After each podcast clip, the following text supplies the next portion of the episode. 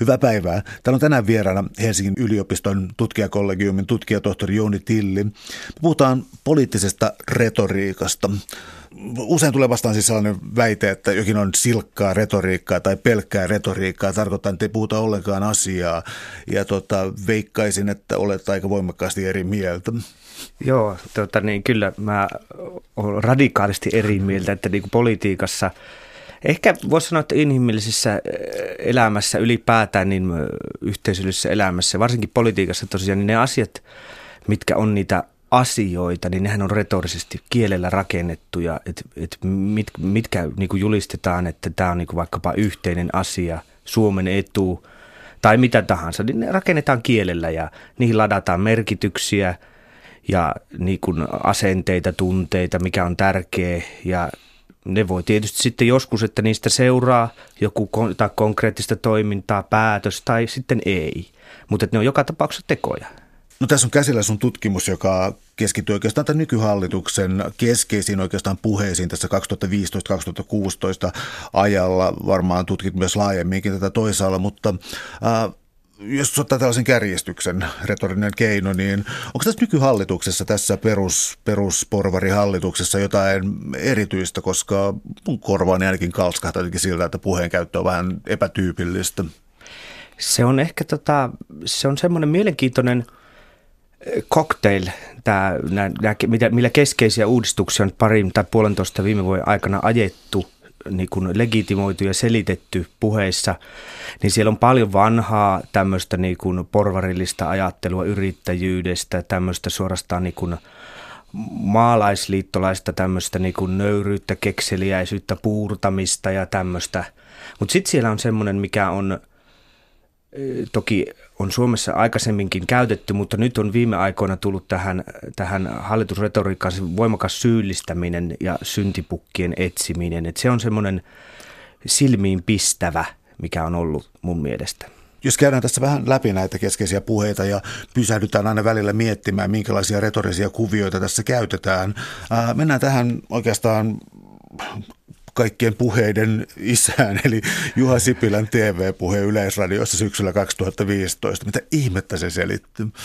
No tota, Juha selitti, mistä, missä, tota, selitti, että mistä nyt on kyse tässä yhteiskunta- tai kilpailukykysopimuksessa ja että et miksi se pitää tehdä ja että et miten se väitetysti ajaa koko Suomen edusta kyse, että hänhän on sanonut, että hän ei jo ennen sitä puhetta, hän ei ymmärrä, että miksi tämä käsitellään vastakkainasettelun näkökulmasta, koska kyseessä on Suomen etu. No siinä puheessa sitten niin kun sitä perkaa, niin siinähän avautuu se, että eihän siinä nyt ole jo siinä puheessa saati sopimuksessa, niin kyllä siellä on jännitettä ja hierarkia, siellä on vahva jännite työ ja pääoman välillä ja siellä on tämä, mistä mä äsken tuossa sanoin, tämä syyllistäminen, että ketkä on syypäitä, miksi, miksi Suomella menee huonosti, että keitä pitää nyt niin kuin uhrata, niin, niin se, se on niin kuin tämmöinen hyvin mielenkiintoinen puhe. Mä voisin ajatella sitä niin, että siinä niin kuin rakennetaan semmoista laajaa identifikaatiota, pyritään saamaan niin sanotusti koko kansa samaan veneeseen. Puhujan tavoite, niin kuin voi ajatella jo siitä foorumista, että puhutaan televisiossa, kansallisessa televisiossa parhaaseen lähetysaikaan. Mutta sitten siinä on, niin kun sitä kriittisesti lukee, niin siellä on semmoisia, mitkä ikään kuin tekee reikiä siihen yhteiseen veneeseen isojakin. No jos pur, tota, purkaa vähän tuota puhetapaa, eli tavallaan ää, tällainen puheen genre tai... Tota, Genre tai jonkinlainen lajityyppi on pelastuskertomus, eli minkälaisella mekaniikalla tällainen toimii? Mitä uhkakuvia siinä maalataan ja mikä, mikä ikään kuin se dynamiikka on? Se on, dynamiikka on hyvin semmoinen niin kuin tuttu, eikä se ole, eikä se ole niin kuin, sitä on käytetty saarnoissa, kaikenlaisissa puheissa. Ylipäätään se sopii hirveän hyvin semmoiseen puheeseen, joka suuntautuu tulevaan ja perustelee jotakin, että miksi pitää tehdä näin, niin poliittiseen puheeseen, niin kuin jo Aristoteles määritteli. Ja pelastuskertomus etenee siten, että siinä on ensin tämä niin sanottu tämmöinen, mitä mä oon kutsunut tuossa helvetti-osa, joka ei siis viittaa teologiaa, vaan viittaa siihen, että minkä puhuja määrittelee, että mikä tässä nyt on vialla. Että miksi, miksi on tämmöistä niin kuin surkeeta ja, tai vienti ei vedä tai mitä tahansa puhuja löytää ongelmaksi. Sitten keskellä on yleensä tota, kiirastulivaihe, jossa niin kuin puhdistetaan. Joku joutuu yleensä kärsimään, uhraamaan joko tuota ihan syyttömänä tai sitten niin kuin ihan niin kuin oikeutetusti. Mutta siitä edetään sitten niin kuin kohti tätä ikään kuin pelastusta, niin sanottua ta- taivaspaikkaa tai paratiisia, jossa on sitten, kun nämä asiat tehdään, kun kiirastulessa puhdistetaan jotain, niin, niin sitten meillä on tuota parempi, parempi tilanne ja jännitteet on lauennut ja olemme kaikki, kaikki tuota niin yhtä mieltä ja kaikilla menee hyvin, jos vähän kärjistää. No kärjistetään ja pysytään politiikan sisällöissä tässä, koska äh, selkeältä tuntuu tämä retoriikka, että todellakin puhutaan me-muodossa koko ajan. Pyritään rakentamaan siis tällaista äh, tilannetta, siis sopimusyhteiskunta ja kilpailukyky, joka on tietysti kansan kilpailukykyä ja viennin vetämistä. Niin, ähm, tässä tota Sipilän puheessa, mitä siinä joudutaan ikään kuin leikkaamaan talouden nimissä ja keihin se kohdistuu? Mä, onko tässä tällainen ikään kuin, äh, mitä sä nyt sanoisit, että on välttämätön uhri, joka jotenkin tuodaan esiin? Siinä on se, tota, se uhri, uhri, mikä siinä, tai mitä, mitä uhrataan, kenestä tehdään syntipukkeja, niin on, on niin kuin nämä palkansaajat tai tulonsiirtojen varassa olevat, olevat, joilta niin kuin leikataan, eli se dynamiikan kannalta, että heidän, heidän, täytyy, niin kuin heidän täytyy kärsiä, että kansakunta pelastuu. Ja tässä tapauksessa, kun ottaa huomioon, että missä tilanteessa tämä on, kyse on niin kuin kytköksistä kansainvälisen talouden, finanssikriisi, jotka ei todellakaan ole palkansaajien tai vaikkapa eläkeläisten tai työttömien opiskelijoiden syytä, niin heistä tulee niin kuin viattomia syntipukkeja. Että heidät pitää uhrata, että tämä maa nousee. Että tämä on se rakenne, mikä sieltä tulee ja mikä mä, minkä mä oon yrittänyt niin kuin pontevasti siinä kirjassa tuon esiin, että tämä on niin kuin vaikka kuinka yritetään yhteiskuntasopimusta, että se on kaikille, että se, siinä nyt jokainen joutuu. Mutta sitten kun verrataan uhraamaan, niin sitten kun verrataan sitä, että tota, keneltä vaaditaan vähän, eli työnantajilta, yrityksiltä, niin ripaus enemmän isänmaallisuutta. Niin nämä, nämä uhraukset, jos toisilta leikataan valtavasti niitä etuuksia, voi olla niin kuin satoja eurojakin kuussa pahimmassa tapauksessa, ja toisilta vaaditaan ripaus enemmän isänmaallisuutta, niin se on niin kuin, se, ikään kuin se hierarkia paljastuu sieltä. Täällä on tänään siis vieraana tutkija tohtori Jouni Tilli, ja me puhutaan poliittisesta retoriikasta. Pysytellään vielä vähän aikaa tässä Sipilän puheessa, koska ähm, on tavallaan siis, niin kuin, miten mä sanoisin, ei se nyt ole mielivaltaista tai mitään sellaista, mutta kun näitä rakennetaan näitä tällaisia uhkakuvia, niin siis äh, normien purkutalkoot ja kaikki tämän kaltainen, niin siis tuntuu siltä, että on olemassa jokin asia, joka on dynaaminen, sen pitää olla dynaaminen, ne on asioita, jotka hidastaa sitä. Tämä voi nähdä ehkä niin kuin keynesiläisessä talouspolitiikassa tai uusliberaalissa talouspolitiikassa, mutta miten se menee Sipilällä ja nykyhallituksella? Mikä estää dynaamista eläväisyyttä? No sehän on niin kuin iso, iso kattava käsite on, että hyvinvointivaltiohan se estää sitä. Että se on niin kuin, valtiosta on, niin kuin, on use, useissa tutkimuksissa muutenkin niin kuin retoriikan näkökulmasta tuotu esiin, niin se, että on täällä puheella tehty valtiosta semmoinen kömpelö ja typerä, joka ei, niin kuin, se ei tajua, se ei, ei reagoi, se ei ole ketterä, niin kuin sanotaan. Se on jähmeä ja se, on, niin kuin, se estää se, että miksi tämä kansakunta ei nouse. Mutta tämä tehdään tietenkin niin kuin porvarilliselle puhettavalle on sopinut viimeiset melkein jo parikymmentä vuotta, niin se tehdään hyvinvointiyhteiskunnan pelastamisen nimissä. Kutistetaan niitä instituutioita ja ikään kuin sosiaalipoliittisia keinoja, mitkä on niin kuin linjauksia, mitkä on ennen niin kuin ajateltiin, että ne on sen hyvinvointivaltion ydintä. Ja siellä, niin kuin, niin kuin tuossa sanoit, sillä taustallahan tietysti se keynesiläinen ajatus, että se hyvän kierre, se ruokkii sitten myös talouskasvua. Mutta nyt on ajatellut, että se hidastaa nämä tämmöiset, niin kuin, tasa, mitkä edistää niin kuin tasa-arvoa, tulonsiirrot ja tämmöiset niin kuin hyvinvointia ja positiivisia oikeuksia. Tämmöiset. Tämä on niin kuin tämmöinen mielenkiintoinen retorinen kuvio. No entä mitä se on sitten Sipilän jonkinlainen viattomuus, koska siis mulla on sellainen tunne, että Sipilä jotenkin vilpittömästi tuntuu, se tuntee itsensä pyyteettömäksi ja siis ikään kuin näin sen puheessa esi- esiintyvät tällaiset paljastukset, kuinka se on valvonut öitä ja niin kuin ollut ahdistunut tästä ja että se on myös, se tulee politiikan ulkopuolelta, jotenkin niin kuin viattomana tekemään siis sellaisia maalaisjärkisiä asioita, jotka täytyy tehdä, ja sillä tavalla se on niin kuin epäpoliittinen hahmo. Otetaan kummallinen rinnastus Donald Trump tähän mukaan, mutta siis tulee politiikan ulkopuolelta ja menee niin kuin hyvän tahtoisesti niin kuin ikään kuin antamaan mallia, tässä tapauksessa myös liike-elämästä. Vedäks mä tässä sun mielestä mutkia tosi suoraksi? No ei, ei oikeastaan. Siis sille tietenkin kaikki ymmärtää sen, että Juha Sipilä ei ole Donald Trump. Juha Sipilä ei ole, ole niin kuin Silvio Berlusconi, joka on toinen tämän tyyppinen. Mutta se ajattelu... kuvio siellä taustalla, se miten ajatellaan, että yritysmaailma, että se on automaattisesti, siellä osataan, yritysjohtaja osaa, että se pätevöittää kaikkeen käytännössä. Mä pikkusen kärjistän, mutta se ajatusmaailma, että hän tulee, hän niin kuin suuressa armossaan tulee, tulee niin kuin laskeutuu kempeleistä hoitamaan Suomen, Suomen asiat kuntoon näillä yritysopeillaan, ja mehän nähtiin hallitusneuvotteluiden aikana prosessikaavioita ja kaikkea, kaikkea yhteistä visioa ja kaikkea tämmöistä niin kuin yrityspuhetta. Että sieltä tulee niin kuin mies, joka tietää, miten ne päätökset runnotaan läpi nopeasti, ja hän niin kuin myös esitti itsensä reto, retoriikassa just tämmöisenä niin kuin suorastaan kärsivänä, että et kun, kun ettekö te ymmärrä, että näin meillä bisneksessä tehdään, niin nä, näin pitää valtionkin tehdä. No mennään sitten tällaiseen, mennään Sanni Grahn-Laasoseen, ja siis puheen nyt sivistyksestä ja koulutuksesta, yliopistosta ja niin eteenpäin. Tämä on tällainen... Tämä on tällainen teema, joka on nyt kestänyt jo kauan, enkä mä oikein usko, että sillä olisi näkyvissä loppua vähän aikaan. Eli äh, hankala asia, sivistys, ja miten se liittyy esimerkiksi kokoomuksen traditioihin, miten se liittyy taas toisaalta äh, tavallaan niin kuin yliopistojen uusliberaaliin hallintaan ja niin eteenpäin. Mutta äh, kaiken maailman dosentit ja erilaiset asiantuntijat ja professorit on vähän, niin kuin, äh, vähän tiellä tässä niin kuin yliopistonkin nopeassa virtaviivaistumassa. Uh, Osaatko antaa jonkinlaisen kartaston, tämä on mun mielestä kauhean vaikea, anteeksi tällainen kysymys, mutta siitä, että mitä elementtejä tässä on. Sanni Grahn-Laasonen niin joutuu todella poukkoilemaan eri positioiden välillä koko ajan. Mi- mitä tässä on nämä keskeiset ikään kuin positiot tai elementit?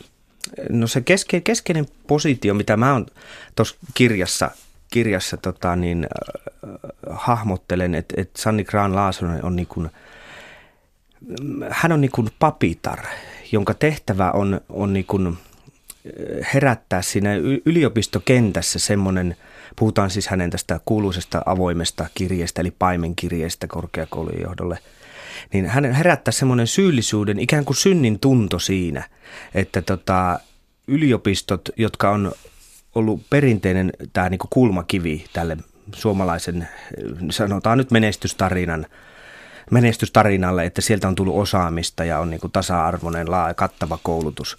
Mutta että hänen, hänen tehtävä on siinä, hän on ottanut pukeutunut semmoiseen viittaan, että hän niin kuin pyrkii tämän synnintunnon herättämään, että nyt tämä onkin, niin kuin, nämä onkin este. Että nykyinen yliopistojärjestelmä on niin kuin liian hajallaan ja se on tehoton, se tuhlailee. Että se, et pitäisi niin kuin yliopistojen herätä tekemään, niin kuin hän kutsuu siinä niin kuin tämmöiseen johtoa sisäiseen parannukseen. Että et, et, et ymmärtää, tehkää katumusta ja niin kun ymmärtäkää, että teidän tehtävä on tuottaa niin kun resursseja elinkeinoelämälle, erityisesti vientiteollisuudelle, innovaatiota ja muuta.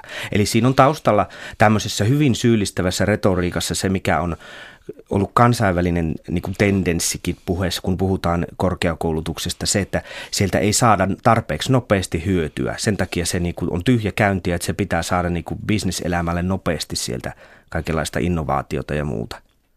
No onko olemassa sitten sellaista jonkinlaista sivistyksen aluetta, jota kuitenkin puolustetaan? Mä tarkoitan, että yliopistolla, yliopistolaitoksella on varmaan tällainen humboldtilainen yliopistoideaali, joka on siis nimenomaan tällainen build, siis tällainen yleissivistävä laitos, joka on niin kuin, tavallaan niin kuin siis, ei sitä voi määritellä, mutta siis joka on niin kuin vastakkainen tällaiselle hyötyinsinööriajattelulle, joka on ikään kuin sivistystä, ihmisen jalostamista, äh, halua sivistää itseänsä. Tämä on aika, tämä kuulostaa aika toisenlaiselta kuin ikään kuin nopeasti hyödynnettävissä oleva virtaviivainen huippuyliopisto. Eli tota, jos mä saan tästä kysymyksen, niin se on se, että onko kukaan tällä hetkellä tällaista niin kuin sivistysyliopisto-perinnettä puolustamassa? Tota, musta tuntuu, että et, et, et hallituksen viime aikojen retor- tai nyt tämän alkupuoliskan retoriikassa niin ei hirveästi ole näkynyt sitä, että on niin kuin päinvastoin on niin kuin ajettu tai pistetty semmoinen klassisen, klassisen retoriikan figuuri kuin diabole, siis vastakkainasettelu, että pistetään niin kuin, kylvetään eri puraa.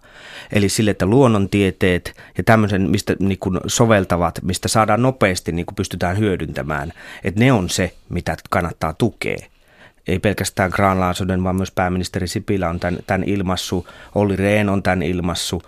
Ja sitten sit, niin ajatellaan niin kuin se, että ne pistetään niin kuin divide et impera, että hajota ja hallitse, että sitten nämä tämmöiset niin kuin humanistis-yhteiskuntatieteelliset tieteelliset alat, että ne on vähän semmoista turhaa painolastia, ne on niin kuin tavallaan elättejä siinä sivussa. Me ollaan tässä elätteenä nyt sitten yhteiskuntatieteilijöön. Kyllä, kyllä. Tota, näitä, näitä, kuulutaan tähän kategoriaan, mutta tota, äh, mä esitän erittäin epäreilun kysymyksen. Sanni Grahn-Laasonen ja tota, mun käy sääli sitä, minkä takia, siis onko se jotenkin, ottaako se itse sieltä sitten ikään kuin uhrin aseman siinä, missä se oikeastaan on, niin kuin, että minä tässä ja sitten me joudumme tekemään tämän, mikä tekee, tota, tietysti mun tulkinta on täysin väärä, mutta mikä takia se vaikuttaa mun mielestäni jotenkin niin avuttomalta tässä, tässä roolien vaihdossaan? Tota, siinä, siinä on... On siinä semmoinen, jotenkin tulee sitä tavallaan siis tämän, hänen niin kuin, asemansa on varmasti hirvittävän vaikea, että tota, se, että et olisiko hänellä ollut liikkumavaraa näissä niin kuin leikkauksissa vai onko ne, niin kuin, ne on sovittu valtiovarainministeriössä jossakin, että jo edellisten hallituksen tekemiä tekemiä linjauksia niin ikään kuin jatketaan, että leikataan koulutuksesta, koska sieltä on niin kuin niin sanotusti helppo nipistää, nipistää, koska opettajat ja tutkijat ja kasvattajat on niin kilttejä, että ne tekee kutsumukset ja sitä työtä vaikka puoli ilmaiseksi valitettavasti. Mutta mut, mut sitten toisaalta se, että niin kun, kun hän eihän tietenkään ole mikään typerä ihminen. Kyllä hän tiesi, mitä on tulossa. Se, että oliko kuitenkin halu päästä ministeriksi niin kova, että et siinä niin kun, tavallaan sekä oma, oma niin kun, ö, poliittinen maine rapautuu, että on hyvin vaikea kuvitella, että Sanni Grahn-Laasosen myöhemmällä urallaan hirveästi niin kuin koulutuksen puolustajana voi profiloitua sekä kokoomuksen, niin kuin, joka on taas profiloitunut niin kuin sivistyspuolueena. Puhutaan sivi, perinteisesti sivistysporvareista, jota vielä toivon mukaan on olemassa. Niin se, että nämä, nämä on semmoisia valintoja, että hän valitsi sen, että hän, hän niin kuin ryhtyy tähän ministerin hommaan. Että toki voi olla myös se, että hän on niin kuin, ja on varmasti osa sitä, että ideologisesti ajattelee, Että, että on, näin se on, että korkeakoulut on tehottomia, yliopistot on niin kuin tuhlailevia lusmuja. Mutta mä toivon, että tämä ei ole koko totuus, että se olisi näin ideologista. Mutta että hänen niin kuin retoriikastaan niin kuin se ideologisuus paistaa hirveän voimakkaasti läpi. Täällä on tänään siis vieraana tutkijatohtori Jouni Tilli. Ja me puhutaan poliittisesta retoriikasta, kielenkäytöstä tai oikeastaan vaikuttamiskeinoista samalla. Tullaan tosi hankalaan aiheeseen, mutta siis Olli Immoseen ja siis hänen Facebook-kirjoitukseensa tällaiseen maailmanlopun maalailuun ja siitä jatkuneeseen keskusteluun, joka on muuttunut muotoon, että miten keskustelua saa käydä ja kuka on niin kuin muuttunut tällaiseksi valtavaksi paketiksi. Mutta tullaan tähän Olli Immosen Facebook-päivitykseen, jostain syystä englanninkieliseen, ja mitä tässä tapahtuu? Siinä tapahtuu paljon asioita, siis lyhyt teksti, muutamia virkkeitä, ja mä tuossa Kirjas, kirjassa on niinku pyörittänyt, niinku lypsänyt sitä yli kymmenen sivua, että siinä tapahtuu paljon. Että se on niinku, mä kutsun sitä apokalyptiseksi niinku Facebook-päiväkäskyksi. Et se on niinku, se on lopun aikojen visio siitä, että se muistuttaa hyvin paljon jotain niinku ilmestyskirjaa ja tämmöistä jopa Isiksen retoriikkaa siis siinä, että maailma loppuu, niinku parempi maailma syntyy väkivallasta. Että on olemassa tämmöistä pyhää, oikeutettua väkivaltaa, niin kuin hän puhuu, kirjoittaa siinä, että kupla räjähtää.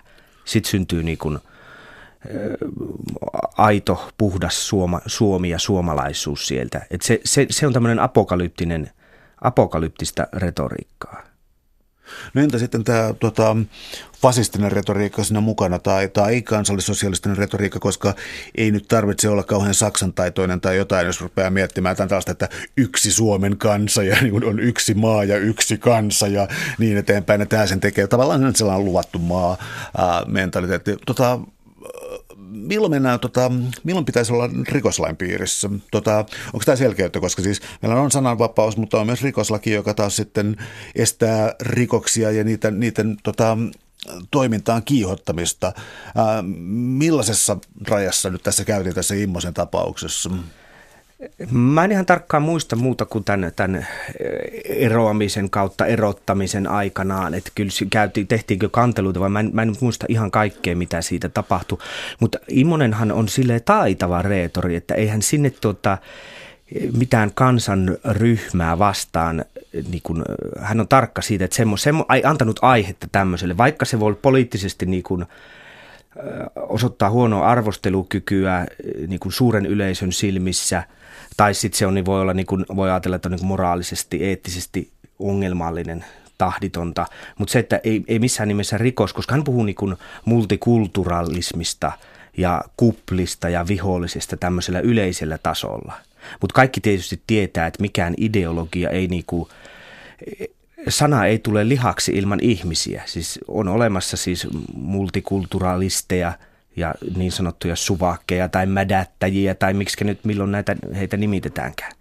Mutta että hän ei niinku heitä tämmöisiä mainitse, vaan puhutaan niinku tämmöisellä ideologisella tasolla. Tämä on retorinen valinta, tämä abstraktiotaso, ja sillä vältetään se, että se voisi kiinnittyä johonkin tiettyyn kansanryhmään, niin kuin uskontoon, sen tiukemmin tai tota, etniseen ryhmään. Uh, mutta siellä on kuitenkin viholliskuvia, vaikka siis, jos hän on taitava reetori tässä näin, niin on välttänyt tällaisia identifikaatioita. Ja jos mennään nyt, niin kuin, ei, ei suoraan sitaattia Olli Immoselta, mutta tota, sellainenkin rinnastus on tehty tähän Norjan Breivikiin, että tuota...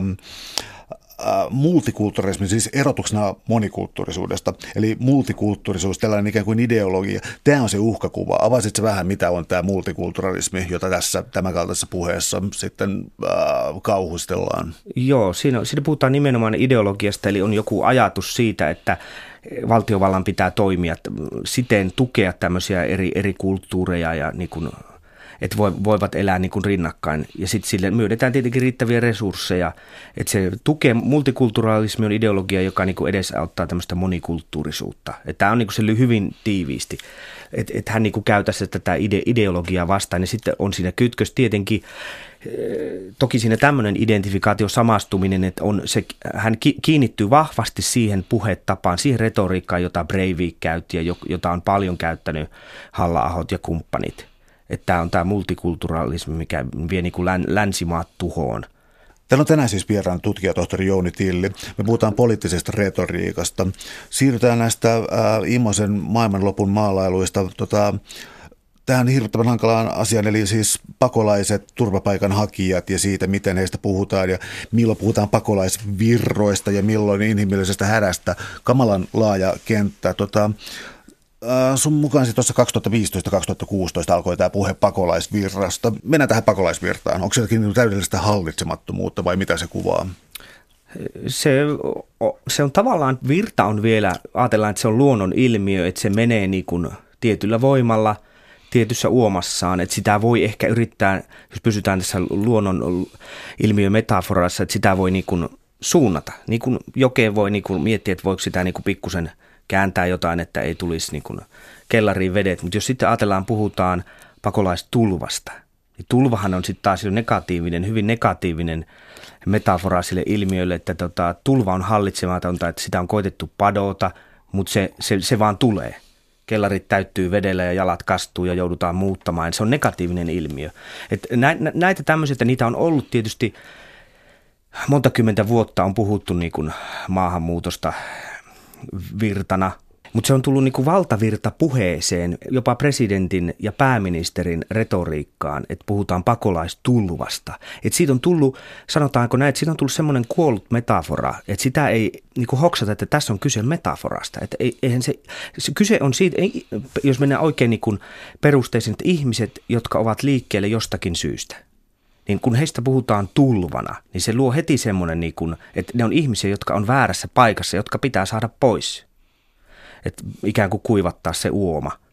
Et, et, mutta et se, mikä on niin kun mielenkiintoista, että se on tullut nimenomaan pääministerin puheeseen, presidentin retoriikkaan, tämmöisiä niin kun ilmauksia, jotka niin kun on hyvin latautuneita. No tuossa on siis sellainen hallitsemattomuuden ajatus, joka tota, korostuu sun kirjassa myös siis siinä, että, että monessakin argumentaatiotavassa on sellainen logiikka, että esimerkiksi hyvinvointivaltio täytyy pelastaa itseltään. Se on siis on sellainen konsensus siitä, että pohjoismainen hyvinvointivaltio on briljantti idea ja Suomi on sellainen ollut jossain vaiheessa. Sitten se on holtittomasti byrokratisoitunut, laajentunut ja niin eteenpäin. Ja nyt kaikki haluaa vain pelastaa hyvinvointivaltion, koska hyvinvointivaltio on ollut niin holtiton. Eli tämä idea siitä, että pelastetaan hyvinvointivaltio siltä itseltään, mikä tämä retorinen kuvio on? Se, se liittyy siihen ikään kuin se, tähän uusliberaaliin ajatteluun, se juon, juonne siitä, että niin kuin valtio on semmoinen, joka tekee huonoja asioita. Että sen valtion tehtävä on lähinnä niin kuin huolehtia siitä, että bisnesympäristö pysyy stabiilina. Et, et sitten jos ajatellaan, että jos hyvinvointivaltio on liian suuri, niin se niin kuin kääntyy, se syö itsensä. Että se on niinku tämmöinen ympyrällä oleva käärme, joka syö oman häntänsä. Että se se niinku lopulta tuhoaa hyvinvoinnin ja on jopa demokratian vastasta ja polkee yksilön oikeuksia ja muuta. Niin sen takia sitä pitää kitistää ja avata bisnekselle, että voidaan hyödyntää niitä resursseja. Esimerkiksi niinku vaikkapa maanteitä, tiestöä voidaan avata kilpailulle, mutta se tehdään hyvinvointiyhteiskunnan nimissä. Koska se, siellä on se ajatus siitä, että mä käytän tuossa kirjassa tämmöistä termiä, jossa mun siis kirja on siinä mielessä, mitä Suomessa ei ehkä ole niin kuin retoriikka analysoitu. Niin kuin, mä puhun kyllä antiikin retoriikan keinoista, mutta mä katson vähän niin kuin laajemmin, että minkälaisia identifikaation keinoja, erottelun keinoja, minkälaisia tuota, symboleita siellä on. Niin mä puhun tästä hyvinvointivaltiosta tai hyvinvointiyhteiskunnasta paremminkin semmoisena symbolina, joka kannattaa ottaa käyttöön, koska ihmisillä on siinä niin vahvoja niin kuin positiivisia konnotaatioita, se tuo positiivisia mieleyhtymiä, että sillä voidaan legitimoida kaikenlaisia toimenpiteitä, jotka olisi niin kuin täysin vaikkapa perinteistä hyvinvointivaltioajattelua vastaan. Että se, se, siinä on käy, niin kuin tämmöinen retorinen kuvio ja se on mennyt hirveän hyvin läpi. Että meillähän on, jos miettii muutama vuosi taaksepäin, niin meillä on niin kuin kokoomuslainen työväen presidentti ja kokoomus julisti työväen puolueeksi. Nämä ovat niin hyviä retorisia kaappauksia, että tota, täytyy hattua nostaa. Tämä kaappaus on mun mielestä mielenkiintoinen idea, koska mä joskus miettinyt tämä keynesiläinen talouspolitiikka siinä muodossa, että siis kaikki työllistäminen oli hyvä, kaikki elvyttäminen oli hyväksi ja niin kuin ikään kuin aiheutti tällaisen kierteen. Niillä oli ikään kuin konemetafora hallussa, niin kuin, että tehdään nyt vain näin, että niin kuin lisätään työpaikkoja ja tällä tavalla keinotekoisestikin ja saavutaan hyvä, hyvä kehä. Entä tämä nykyinen oikeistolaiseksi tai uusliberaaliksi sanottu talouspolitiikka, eikö siinäkin ole aikamoinen konemetafora, että tehdään vaan niin kuin, kunhan me tehdään nämä ja nämä rajoittavat temput otetaan pois, niin sitten tämä lähtee taas jylläämään, tai sitä tarkoittaa kuin Polanita, että saatanallinen mylly lähtee taas käyntiin. Tota, joo, tämä on hyvä tämä kone. Siis, jos ajateltiin, että kehä, niin puhutaan kehästä, hyvään kehään, niin kuin Pekka Kuusi, Gunnar Myrdal ja kumppanit puhuu hyvään kehästä, joka, niin kuin, jota pidetään käynnissä, niin se tuota, tuottaa hyvää. Ja se kone, jos ajatellaan, että niin kuin joskus kuusikymmentä-seitsemänkymmentäluvulla hyvinvointivaltion niin kuin kulta, kultakausilla se otti ikään kuin kaitselmuksen paikan se kone. Niin nyt mä oon tuossa kirjassa tuon esille, että se on, on uusliberaalissa ajattelussa, johon myös kuuluu, siihen retoriikkaan kuuluu tämä hyvinvointiyhteiskunnan pelastaminen valtiolta. Niin siihen kuuluu, että se kaitselmuksen paikan ottaa markkinat, markkinamekanismi, eli kun avataan mahdollisimman paljon tilaa markkinoille ja annetaan va- markkinoiden pyöriä, niin hoitaa homma, niin sitten tulee niin kun kultaa kaikille. Et, et ka- ka- kaikille niin kun hyvää, hyvää siitä lopulta kertyy. Tämä on niin kun se ikään kuin, se raami on hyvin samantyyppinen, se kehys mitä ajatellaan, mutta se sisällöt on niin kun kovin erilaisia. Et siinä, mä en ole tässä yksin, että siitä on moni, tosi moni, on, on suomalaissakin, mutta varsinkin Tota, amerikkalaisissa keskusteluissa on moni teologi kritisoinut sitä tätä niin kuin uusliberaalia, tai he puhuu niin kuin markkinauskosta, että markkinoihin, että se ei ole mikään Jumala, se ei ole mikään kaitselmus, vaan se on niin kuin hyvä renki, mutta huono isäntä. Mutta suom- suomalaisessa hallituksen retoriikassa se on isännän paikalla kyllä. Eli jos palataan nyt siis tähän termiin retoriikka suoraan, siis joka oli antiikin Kreikassa, antiikin Roomassa keskeinen, eli yksi keskeisimpiä opetuksen aloja, joita täytyy, täytyy siis ihmisille opettaa, tämä vakuuttava puhuminen. kuinka tietoisena, siis tämä, tämä oli mun mielestä jännä sun kirjassa, siis se, että kuinka tietoisesti poliitikot käyttää tiettyjä retorisia kuvioita ja kuinka paljon se on vaan ikään kuin retoriset kuviot, jotka puhuu meissä ikään kuin, mm-hmm. jotka niin kuin pyrkii vakuuttamaan tietyllä tavalla, rakentamaan jonkun ajallisen dynamiikan ja niin eteenpäin. Äh, kuinka, sanotaan sitä, että kuinka käsikirjoitettuja tai ennalta tehtyjä jotkut puheet voi olla, mietitään Sipilää tai hyvinvointivaltion pelastamista siltä itseltään. Tota, se on tietysti on olemassa puheen kirjoittajia, jotka tekee niin kuin yleensä hyvä, erittäin hyvää työtä, mutta että, jotka on siis ammattilaisia siinä, jotka miettii tätä asiaa työkseen. Sitten on olemassa toki avustajia, jotka voi niin kuin auttaa. Varmaan suurimmalla osalla onkin, toivon, että on, jotka miettii näitä retorisia kysymyksiä. Mutta sitten sit tullaankin taas tavallaan siihen, että et, et, mikä on se vaikkapa avustajan puheen, joka on siinä avustaa vaikkapa esikunnassa, pääministerin esikunnassa, joka kirjoittaa tai ainakin viimeistelee sitä puhetta, että miten hän ymmärtää sitten retoriikan. Et on, ajatellaanko se, että se on hyvää retoriikkaa, jos mä pistän sinne retorisen kysymyksen tai rakennan tämmöisen niinku dramaattisen aloituksen. Että Että semmoinen niinku ihan puhtaaksi viljelty tämmöinen niinku ikään kuin tekninen retoriikan, retoriikan taito, niin siinähän katsotaan, että esimerkiksi tämän puheessa on hyvä rakenne, että siinä on niinku nämä kaikki viisi elementtiä kohdillaan, että jokaisessa löytyy, jokaisen jotakin, ja siinä on muutama elähdyttävä metafora, että se on nyt on hyvää retoriikkaa. Että tämä on niinku semmoinen, mistä mä oon tietoisesti tehnyt pesäeroa, ja mä oon tulkinnut sitä ton Kenneth Burken avulla, että et miten näitä käytetään identifikaation eli mahdollisimman laaja, laajan samastamisen välineenä näitä niin kuin antiikin retoriikan juttuja ja toisaalta mistä erottaudutaan, minkälaista hierarkiaa sieltä syntyy, että mitä siltä voidaan ikään kuin lypsää esiin nä- tällä välineistöllä, että et, et se, on, se on se, mitä mä kutsun tuossa se poliittinen todellisuus. Eli mä annan esimerkin siitä, että tämä Sipilän puhe, että se on, on varmaan ajateltu, että nyt tämä on hyvä, hyvä paketti, että tässä on, on niin kuin kaikenlaista, on kaikille jotain, niin kuin tasapuolisesti niin kuin pääministerillä, joka hoitaa Suomen etua, niin, niin pitää olla. Mutta sitten kun sitä luetaan tämmöisen niin kuin ikään kuin vallankäytön näkökulmasta, niin siellä syntyy nämä hierarkiat, joita niin kuin ei esimerkiksi tämmöisellä metafora-analyysillä välttämättä pääse kiinni niihin. Ja siinä ikään kuin mun, mun missio tässä on sanallistaa, ne, että miksi, miksi nämä tuntuu, niin kuin sä sanoit, että vähän eri kummalliselta tämä tai oudolta tämä nykyretoriikka. Ja itse asiassa aika moni, moni on näistä on keskustellut, niin moni on, moni on sanonut, että tämä on semmoinen tunne, että tässä on jotain nyt niin sanotusti vialla tai joku, joka niin kuin aiheuttaa negatiivisia viboja tai ärsyttää tai on niin kuin outoa. Niin tämä on, tämä on niin kuin, tämän burkelaisen analyysin tehtävä on tuoda esiin se, että mi, miten tämä toimii. Tämä syyllistäminen tai tämmöinen niin kuin vastakkainasettelu, koska aina vaikka kuin pyritään siihen, että vastakkainasettelu aika olisi ohi tai tasapuolisuuteen, niin aina politiikka on sitä, että se on valintoja. Että se, se ei koskaan voi olla täysin tasapuolista kaikille. Että se on niin kuin tämmöinen paratiisimainen utopia, jota ei niin kuin voi, voi saavuttaa.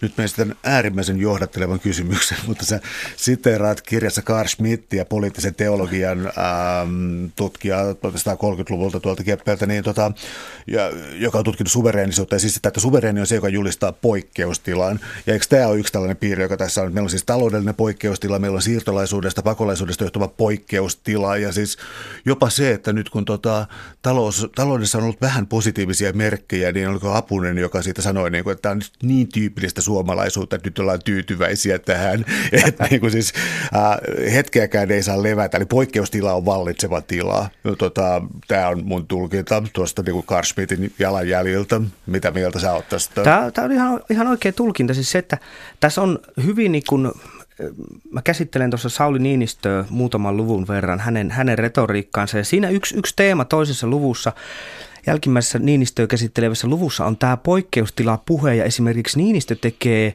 retoriikassaan, mä vähän taustotan ennen kuin päästä, päästään niin kuin Apuseen ja muuhun, mutta että Niinistö tekee retoriikassaan hyvin mielenkiintoisia, vaikka hän tasapainoilee uuden vuoden puheessaan niin kuin hyvin taitavasti, mä puhun siitä retorisena kolminaisuusoppina, että hän tasapainottelee ja rakentaa kuvaa koko kansan presidentistä aika hyvin, mutta sitten on olemassa hänellä muutamia puheita, joissa hän esittää, niin kuin asettaa vastakkain tuota, niin jopa niin kuin ihmisoikeudet, kollektiivisen turvallisuuden, perustuslain perusoikeudet, kollektiivisen turvallisuuden liittyen mistä hybridisodankäyntiin, tai vaikkapa maahanmuuttoon, tähän tulvaan tai kansainvaellukseen, niin kuin presidentti puhuu. Että tämmöisiä, niin kuin, että nämä on siinä mielessä mielenkiintoisia, että on niin kuin Matti Apusen johdolla on tämä niin kuin, sitten vielä innokkaammat uusliberaalit on esi- esittänyt, että perustuslain pitää niin kuin joustaa liittyen johonkin näihin vel- julkiseen velkakuvioon, että taloustilanteen takia pitää niin kuin perustuslain joustaa. Ja sitten on esi- äärioikeisto on puhunut siitä, että, tota, että ihmisoikeuksia, eurooppalaisia arvoja ei voida suojella, jos pidetään kiinni eurooppalaisista arvoista. Esimerkiksi nyt tuota niin... Esimerkiksi Sarastuslehdessä oli tämmöinen niin kuin hyvin säpsähdyttävä juttu, jossa visioitiin siis tämmöistä, niin kuin, että miten etninen puhdistus tulee toteuttaa, koska se on niin kuin eurooppalaisista arvoista ei voi pitää kiinni, jos tämmöistä ei tehdä. Ja mielellään mahdollisimman pian niin tulee mahdollisimman vähän ruumiita. Mutta tämä on niin kuin se retorinen, mitenkä Niinistö on ikään kuin flirttailut tämmöisellä, mikä näyttää niin kuin semmoiselta tosi niin kuin viattomaltakin pohdinnalta, että okei, turvallisuus, perusoikeudet, kyllähän pitää turvassa olla, turvallista olla. Mutta se, että siinä avataan peli, presidentti legitimoi retoriikassaan sen, että voidaankin miettiä, että hetkinen, tästä voidaankin joustaa tässä poikkeustilassa. Voidaan tehdä asioita, jotka on perustuslain vastaisia, koska on poikkeustila. Ja tämä liittyy just siihen schmittiläiseen suvereenin ajatteluun, että Niinistöllä on siellä semmoinen juone, että pitäisikö E U:n ottaa suvereeni rooli, joka julistaa esimerkiksi pistää hetkeksi ihmisoikeudet lepäämään. Tämä on niin kuin hyvin mielenkiintoista. Mun mielestä tuossa retoriikassa tulee samanlainen vähän jakokunto, että pelastetaan hyvinvointivaltio itseltä. Eli siis meillä on tietyt kansalaisvapaudet, ihmis, ihmisoikeudet ja kansalaisvapaudet, ja me ollaan niihin kiinnitytty viimeistään toisen maailmansodan jälkeen. Ja ähm, Niinistönkin puolesta saa, saa sellaisen kuvan, että tota, ikään kuin ne olisi niin kuin perustettu jotakin normaalitilaa varten, vaikka se perusidea on pikemminkin se, että ne perustettiin poikkeustilaa varten, mm. siis suojaamaan ihmistä poikkeusolosuhteista, kuten ää, enemmistön tyrannialta tai jostakin tällaista, että on luovuttamaton ihmisoikeudet, mutta ja, jotka on nimenomaan kriisissä, niitä tulisi nimenomaan katsoa. Mutta nyt on kääntynyt niin päin, että, että ikään kuin perusoikeudet oli tarkoitettu johonkin normaalitilaan, joka on kadonnut, ja nyt niistä pitää sitten luopua, jotta me voitaisiin palata niihin joskus. Joo, se on, se on yksi, yksi niin kuin tämän Hyvä, hyvä kiteytys tämän porvarillisen retoriikan. Mä puhun siellä tämmöistä paradokseista. Nämä, nämä on tämmöisiä, niin kuin, jotka tuntuu niin kuin hirveän, ne lisää sitä kriisin, kriisin tuntua tämmöinen retoriikka hyvin voimakkaasti, mutta perustuu semmoiseen, niin kuin, kun rupeaa miettimään, niin, niin todella merkillisiin paradokseihin just siinä, että tota, ihmisoikeuksia voidaan suojella polkemalla ihmisoikeuksia poikkeustilan nimissä tai, tai tämä hyvinvointivaltiokuvio. Niin nämä on niinku semmoisia, siinä on aika vaarallinen ovi auki, jos ajatellaan, että ne on nimenomaan kriisiä varten se, että muistetaan, että ei voi ihan mitä tahansa tehdä. Että eihän niinku Niinistö sano, että niinku mitään tämmöisiä, että ihan mitä tahansa pitäisi tehdä, mutta se, että se flirtti sinne, että tämä on niinku legitiimiä tämmöisellä spekuloida, että pitäisikö pistää perustuslaki nyt uusiksi ja katsoa vähän, vähän tarkemmin. Täällä on tänään siis vieraana Helsingin yliopiston tutkijakollegiumin tutkijatohtori Jouni Tilli. Me puhutaan poliittisesta retoriikasta. Otetaan uusi aihe tässä retoriikan kentällä ja siis Suomi, suomettuminen, Suomi, ää, länsi, mitä se nyt sanoisi, Venäjä, Venäjä, Venäjä, mutta fokusoidaan. Timo Soini ja niin kuin aika rankka veto, että Suomi on läntinen maa. Miten, mikä retoriikka tässä sitten aukesi?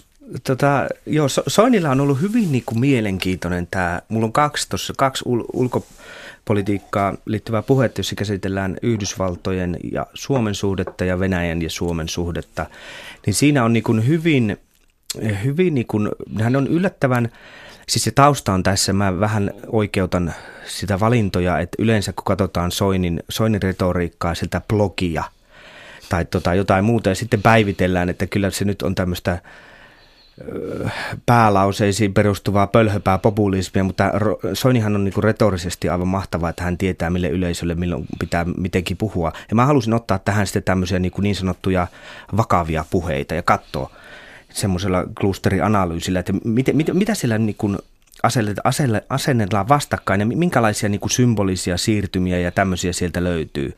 Niin siellä on niin kuin yllättävän vahva siinä, että Suomi on niin kuin No, Soini sanoo suoraan, että, että, että, että kylmän sodan aikaan Suomi ja Yhdysvallat oli niin kuin salarakas suhteessa. Että sillä on niin kuin hirveä tarve, Soinilla hirvittävä tarve siirtää Suomi, niin kuin puhua Suomi täysin läntiseksi, niin kuin suoraan sinne niin kuin jonnekin Kanadan paikalle Yhdysvaltain kainaloon. Mutta tragedia on siinä, että Suomi on karhun kainalossa, että sille ei nyt mitään voi. Mutta se rake, ra, hyvin niin kuin Soini niin kuin repii sitä rajaa railoksi asti oikein kaksin käsin siinä, siinä puheessa, että siinä missä Yhdysvallat on vakautta, on tasapainoinen, luo, niin kuin liberaali, demokraattinen, niin Venäjä on niin kuin täydellinen vastakohta. Ja sitten hän niin kuin asemoi Suomen niin kuin käytännössä samanlaiseksi tuota niin, Yhdysvaltojen kanssa. Et siinä on hyvin suuri juopa, joka muistuttaa taas sitä semmoista tuota, toista maailmansotaa edeltänyttä kaksituhattakolmekymmentäluvun tämmöistä sota, sotaretoriikkaa tietysti sitten maailmansodan aikana. Et siinä, mä tuon muutamia yhtymäkohtia, että on niin kuin Soinin retoriikassa on samanlaisia muotoiluja kuin oli esimerkiksi eräällä piispalla jatkosodan alussa. Niin ei ihan sanasta sanaan, mutta melkein. Ja se on niin kuin hyvin, todella hämmentävää, että on niin kuin, nyt, nyt on niin kuin tästä näkökulmasta tätä hyvinvointivaltion aikakautta, eli kylmän sodan aikakautta, että niitä, on niin kuin, niitä viisauksia on nyt heitetty roskakoriin aika rajusti. Onko se enemmän identifioitumista länteen vai onko se tota, ikään kuin tällaista paluuta tällaiseen... Äm, tällaiseen pirua ja ryssää vastaan mentaliteettiin? Se on ehkä mole, molempia siis sille, että se, siinä, se, se toimii molemmin tavalla, että identifioidutaan hyvin voimakkaasti johonkin. Niin tämä on hyvä esimerkki Soinin, Soinin puhe, miten se tapahtuu sitten, niin kuin erottaudutaan yhtä voimakkaasti jostakin toisesta, toisesta tahosta. Että se, se on, se on niin kuin ikä, ikään kuin se, se niin kuin ryssäpiru työntää suorastaan niin kuin Suomen, Suomen Yhdysvaltojen kainaloon. Että toki ei, ei voi pian olla silleen tietenkään idealisti ajatella, että kaikki mitä Venäjä tekee, että se on niin kuin hyvää. Että Venäjähän on niin kuin täysin järkyttäviä ratkaisuja tehnyt ja lähenee diktatuuria. Mutta se, että onko niin kuin Suomen etu puhua samalla tavoin kuin, niin kuin pahimmat, pahimmat tuota, niin, tai esittää samanlaista jaottelua, hierarkiaa kuin innokkaimmat tämmöiset niin kuin sodan lietsojat tuolla, jotka on kauempana Venäjästä, jotka, joilla ei ole niin kuin tämmöinen maaraja esimerkiksi heidän kanssaan. Että palveleeko tämä Suomen etua ollenkaan? No siirrytään tapaus Sauli Niinistöön, koska tota, jos mua ihmetytti toi Soinin äh, länsiliittoituminen, tuollainen niin kuin, suunnilleen niin kuin uskon tunnustus, mikä, mikä, mikä häneltä tuli, niin Sauli Niinistö odotettiin kokoomuksesta NATO-myönteistä ja niin eteenpäin äh, tällaista presidenttiä, mutta sieltä on nyt ilmeisesti kuoriutumassa niin sanottu valtiomies, joka on sitten ylä, yläpuolella tämän politiikan. Kuka on valtiomies Sauli Niinistö? Tässä retoriikassa Niinistön tota, valtiomiesmäisyys liittyy, liittyy tähän hänen ikään kuin siihen kolminaisuusoppiinsa, mistä, mitä mä siinä käsittelen. Se liittyy myös siis tähän ulkopoliittiseen ajatteluun sisä, sisäpolitiikan politiikan lisäksi, että Niinistöllä on niin kuin hyvin, hyvin mielenkiintoinen, että hän ei niin kuin, hän kritisoi sitä Venäjä-puhetta, johon esimerkiksi Soini nyt on niin kuin intoutunut. Että et siellä on niin kuin hyvä, erittäin hauska muotoilu se, että et Niinistö puhuu, että pitää käyttää mielikuvitusta, että voisi niin kuin vielä kovemmin sanoa Venäjästä. Et siinä on jotain niin kuin semmoista paasikivimäistä ikään, ikään kuin geopoliittista viisautta. Että et niin kuin Niinistö on siinä mielessä hyvin... hyvin niin kuin Val, valtiomiesmäinen, että tuota, ääritilanteessa, jos ajattelee, niin hän retoriikasta näkyy, että hän ymmärtää sen, että kahden tulen välistä Suomi ei pääse pois, että sinne ei kannata änkeytyä, vaan etsiä semmoista niin kuin vaikkapa E U:n tai Ruotsin kautta tämmöistä, hän on näitä pitänyt esillä. Että se olisi niinku se semmoinen ikään kuin kolmas tie tässä NATO ja Venäjän välillä. Ja se on, se on niinku hirveän mielenkiintoinen ottaen huomioon, että hänen puolueensa on aika kova, kovasti, niinku, tai entinen puolueensa kokoomus on niinku NATO-myönteisin puolue. Ja siinä on, se on, se on niinku hyvin, ja mä luulen, että tämä tämmöinen niinku pikkusen kaikkien tahojen tukistelu ja samalla silmäniskut niinku äärioikeistoon ja, ja uusliberaaleillekin, niin sen takia Niinistön yksi syy, miksi hänen mie- tuota, niin kansan suosionsa on niin korkealla, että hän pystyy olemaan valtiomiesmäinen. Uh, mä olin itse asiassa tuohon tulossa, koska nämä siis kannatuslukemat on valtavia. Tää, tota, sä oot kuitenkin puhunut tästä kolmijaosta tässä Niinistön retoriikan yhteydessä, eli minkälainen tämä retorinen figuuri on? Se, on, se perustuu siihen vanhaan, vanhaan niin kuin mikä näkyy retoriikassa ja vaikkapa kristinuskossa se, että ajatellaan, että niin kuin pyhä kolminaisuus, kolme, kolme symboloi täydellisyyttä ja sitten niin tietysti hegeliläinen, marksilainen dialektiikka, että on teesi, antiteesi ja sitten synteesi on niin kuin mennään sitä kautta eteenpäin.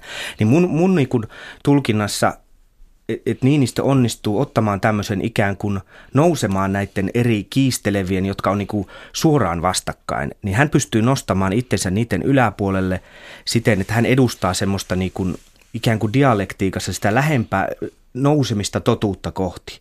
Että hän niin kuin, hän niin kuin on, on se ikään kuin synteesi, joka symboloi sitä niin kuin molempien osapuolten hyviä asioita. Se, että hän niin kuin, hän niin kuin vie sitä eteenpäin, että ei jumitu siihen kiistelyyn, vaan niin kuin osoittaa, että, että tässä on nyt niin kuin tämmöinen ratka, ratkaisun keinot.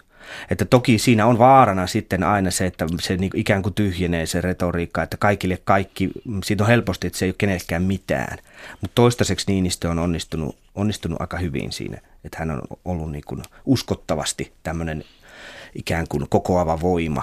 No mikä on tavallaan niin kuin opposition asema tällaisessa tilanteessa? Mä tarkoitan sitä, että tällaisissa retorisissa voimakkaissa kuvioissa, jos esimerkiksi rakennetaan yhteistä laivaa tai me olemme tässä näin ja Suomi ja kilpailukyky ja muuja, jos se on liian pönöttävää ja, ja, ja liian juhlapontista, niin se saattaa yllättäen muuttua naurettavaksi.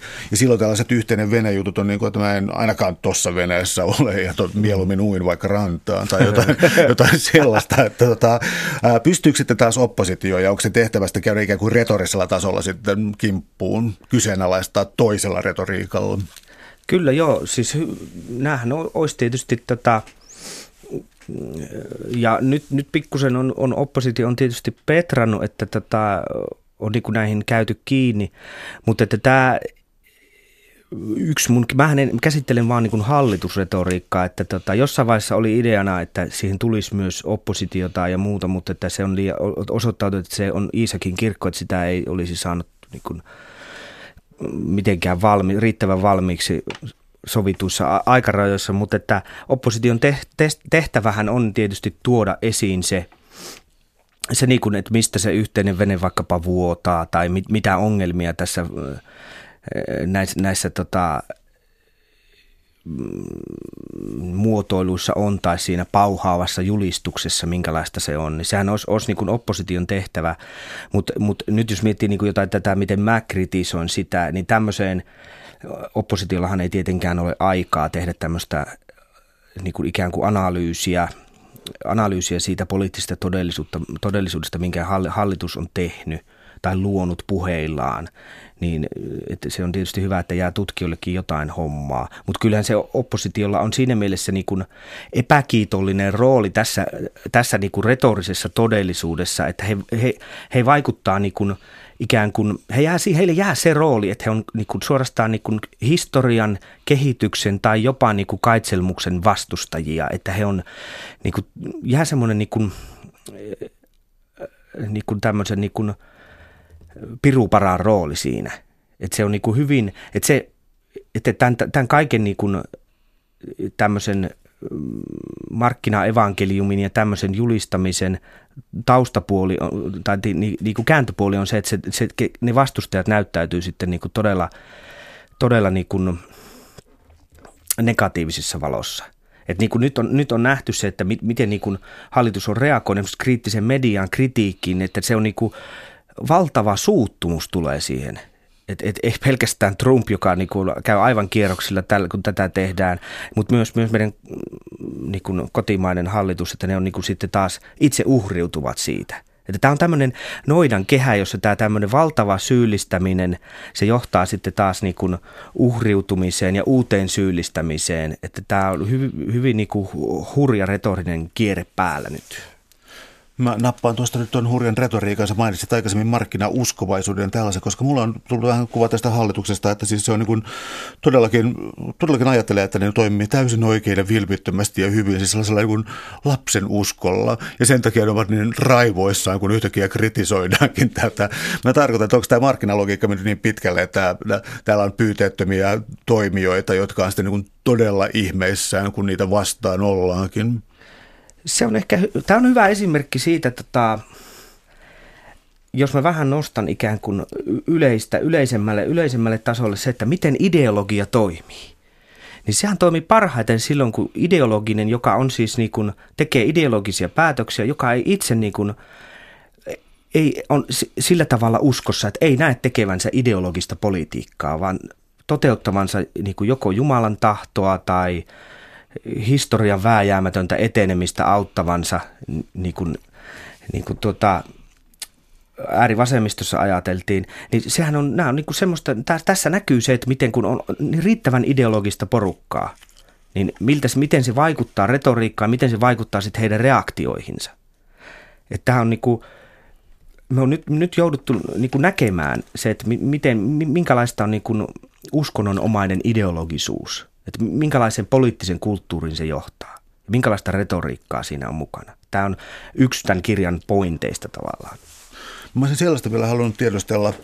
Äh, Tuosta on jotenkin hankala tehdä kysymystä, mutta vaikka Ulla Appelsin on puhunut siis siitä, kuinka äh, on olemassa siis ikään kuin eliitit, jotka määrittää, miten saa puhua, ja sen jälkeen sitten siis ikään kuin katsotaan jotenkin takapajuisiksi tai jotenkin maalaisiksi ja typeriksi jotkut muut argumentit. Ja mun mielestä hirvittävä määrä keskustelusta käydään nykyään siitä, miten saa keskustella.